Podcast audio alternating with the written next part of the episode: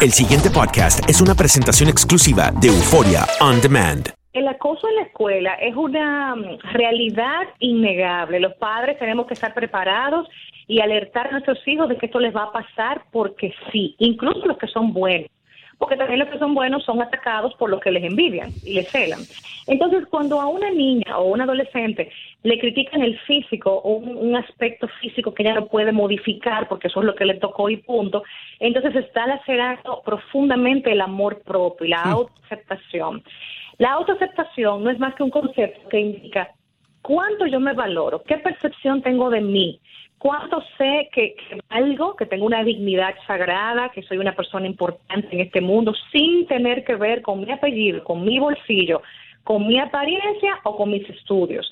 Entonces, en la adolescencia esto es muy vulnerable es muy sensible a maltratarse porque el adolescente cuenta mucho con la aprobación de los demás porque está en una formación de perfil de personalidad y lo que los iguales le digan es muy valioso, por eso es que le importan tanto la ropa, el cabello, estar mm. dominando los temas de música, y, pero esto es una etapa que los padres podemos manejar de forma oportuna. Doctor, yo quiero una pregunta que tengo aquí. ¿Por qué los niños son tan crueles? Porque es, es cuestión de inseguridad, de querer ser más grande que el otro, o más importante, ¿por qué los niños dicen así la realidad tan fea como es, sin, sin, sin ningún freno, sin ningún filtro? No, eso es cerebral. Lo que pasa es que los niños aún no tienen el control suficiente para empatizar, para, para proyectar qué efecto tiene en el otro lo que yo le voy a decir. El niño es muy transparente, tanto en lo bueno como en lo malo. El niño es muy puro, es muy, es muy directo. Entonces, cuando es cruel, o lo ha visto en casa o lo han sido con él. Pero de qué es claro, es claro. No importa si es un, eh, si es un tema adecuado o no. Entonces, ¿qué pasa? El niño neurológicamente aún no tiene la capacidad de discriminar, esto le va a caer mal, esto me va a hacer ver, mal parado socialmente. No le importa eso, el niño saca por esa boca o por los gestos y, punto. Entonces, cuando vamos madurando, adolescentes, adultos jóvenes, entonces ya el cerebro sí va tomando otra estructuración, otra neuroquímica que, que ya nos, nos indica cuidado, no te lances, piensa lo que vas a decir, lo vas a hacer sentir mal, lo vas a incomodar. Y eso es el autocontrol o la autogestión que cuando adultos usamos. Doctora, este caso habla de, de una niña de 17 años, bueno, ya una adolescente. Em, pero ¿a partir de qué edad los niños comienzan a preocuparse por su, por su apariencia física? Miren, regularmente esto oscila entre los 11, 13, 14 años, que es la etapa donde la adolescencia arranca. Y comenzamos a ver los padres y profesores cómo cambia mucho el estado de ánimo, cómo está desconcentrado, está pensando como lejos, eh, vemos a este adolescente que está pensando mucho en qué se va a poner, en qué se va a vestir. Mira, mi hija, mi hija mayor va a cumplir 14 años y tuvo sus primeros 15 hace unas semanas de, de, una amiga. Y de verdad que era impresionante el nivel de preocupación que ella tenía por cómo se iba a ver. Y el cabello, mami, el vestido que me vas a comprar, y yo quiero un maquillaje en el salón de belleza. Y yo, mi niña, pero tú eres muy joven y muy linda, tú tienes que maquillarte, sí. O sea, le preocupaba tanto que la aprobaran en esa fiesta, que se estaba poniendo ansiosa. Entonces, eso pasa por ahí, 13, 14, 15 anda, esa es la edad promedio, donde ya el físico y el, que dirán les aturde mucho. Qué buen ejemplo, doctora, pero ¿cómo manejó usted esa situación ya que conoce tanto y lo vivió con su hija? ¿Cómo ah, maneja esa situación de ansiedad? Bueno, ella me pidió muchas cosas, pidió, pidió maquillaje profesional, pidió pequeñas postizas, pidió uñas postizas, vestidos, yo mira, mira, mira, mira, yo hice ya.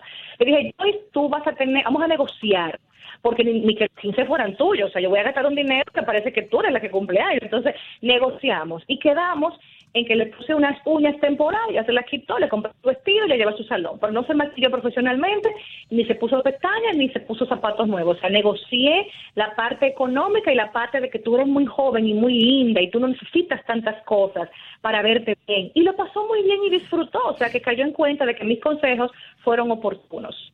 Doctora, eh, pero, pero ¿cómo usted logra hacerle entender a una, a una joven que es inmadura lo que ella vale? ¿Qué usted le dice? Bueno, bueno, mire, yo lo hago también así, pues con mi hija también. Tú eres, tú eres importante, tú eres valiosa, tú naciste con propósitos, tú tienes una vida que la tienes por delante para hacer muchas cosas. No es que tú vas a estudiar o vas a lograr cosas para ser alguien, tú eres ya alguien, pero vas a ir evolucionando, madurando y vas a ir logrando pasos profesionales, educativos, materiales, sociales. Entonces te voy proyectando y la voy a también eh, como bajando la tierra en el sentido de que no quiera ser adulta, porque a veces se quieren parecer a uno, a, veces quieren ser ponerse la ropa de uno, los aretes de uno. Le digo, mi hija, disfruta lo que eres, porque la adultez solita trae bastantes problemas.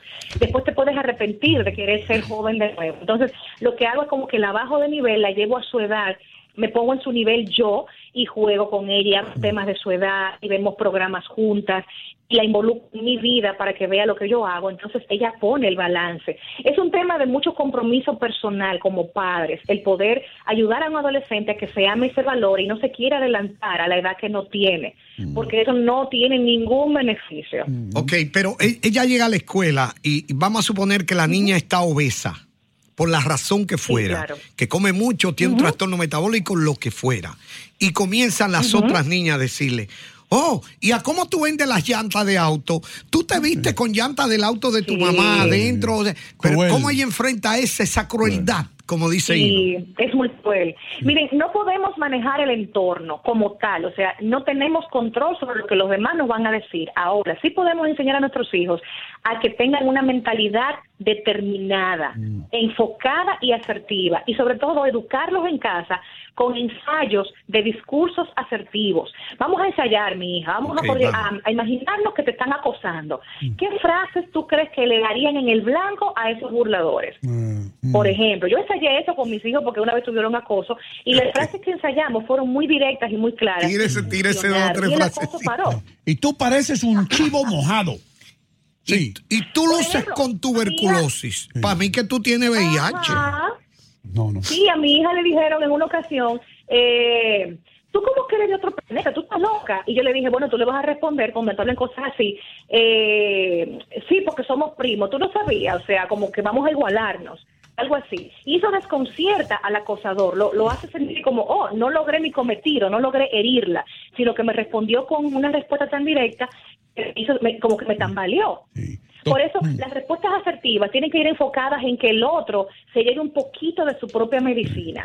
Y no nos veamos aturdidos o dolidos. Doctora, no quiero retirarme antes de hacerle esta, esta pregunta porque es importante. Eh, cuando nosotros éramos jovenzuelos en las escuelas, pues yo creo que éramos mucho menos sensibles. Eh, no nos preocupábamos tanto por lo que otras personas decían. Sin embargo, hay un fenómeno que ocurre hoy día. Eh, que los muchachos le prestan tanta atención a lo que se dice de ellos en, la, en las redes sociales que hay un, término para esto, el cyberbullying o el bullying a través de las redes eh, sociales. ¿Por qué le prestan tanta atención? ¿Por qué son tan vulnerables los muchachos hoy? Cuando yo estaba creciendo, tú esperabas por el otro que saliera de la escuela, le dabas un trompón en la nariz y la vida seguía igual. Hoy día se suicidan. Sí, se tiran de puentes. ¿Qué, ¿Qué, ¿Qué mentalidad tienen estas personas? ¿Estos jóvenes tienen otro tipo de cerebro? Sí, sí, ahí mismo iba yo justamente. El cerebro va evolucionando, va haciendo cambios estructurales de generación en generación. Entonces, cuando uno creció, uno sufría acoso, pero uno lo lloraba en su casa y al día siguiente iba como si nada a la escuela. Mm. Pero ¿qué pasa ahora? Tenemos una sobreinformación. Nuestros hijos tienen redes sociales. Ven a las estrellas, a los cantantes, a los actores súper guapos, con ropa de última.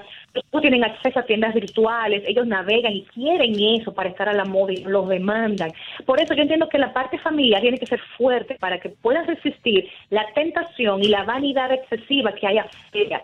Porque cuando en casa no hay un soporte emocional suficientemente fuerte, ellos son más vulnerables a lo de afuera y quieren compararse siempre con lo que hay en la calle. Cuando lo que tienen por dentro y lo que hay en casa también puede ser muy bueno pero si estamos como padres en otro planeta o preocupados por otras cosas y no por criarlos, entonces lo vamos a hacer mal y vamos a ver el resultado. Yo creo, mi querido, que no hay labor más honorable y prioritaria que ser padres. Hay que hacer un buen papel si queremos que en el futuro estos chicos tengan una vida funcional. Y el papel que usted hace aquí en Buenos Días América es magnífico como nuestra guía psicológica. ¿eh? Está buena, está buena. Siempre la orden. Ayúdenos, doctora, a aquellas personas que nos escuchen y quieren hacer enlace con usted, ¿qué tienen que hacer? Claro. Claro que sí, estamos ya en nuestra oficina, pueden llamarnos para hacer citas virtuales por Skype o por, o por FaceTime, el 829-582-2211. 829-582-2211, estamos a la orden de todos. El pasado podcast fue una presentación exclusiva de Euphoria On Demand. Para escuchar otros episodios de este y otros podcasts, visítanos en euphoriaondemand.com.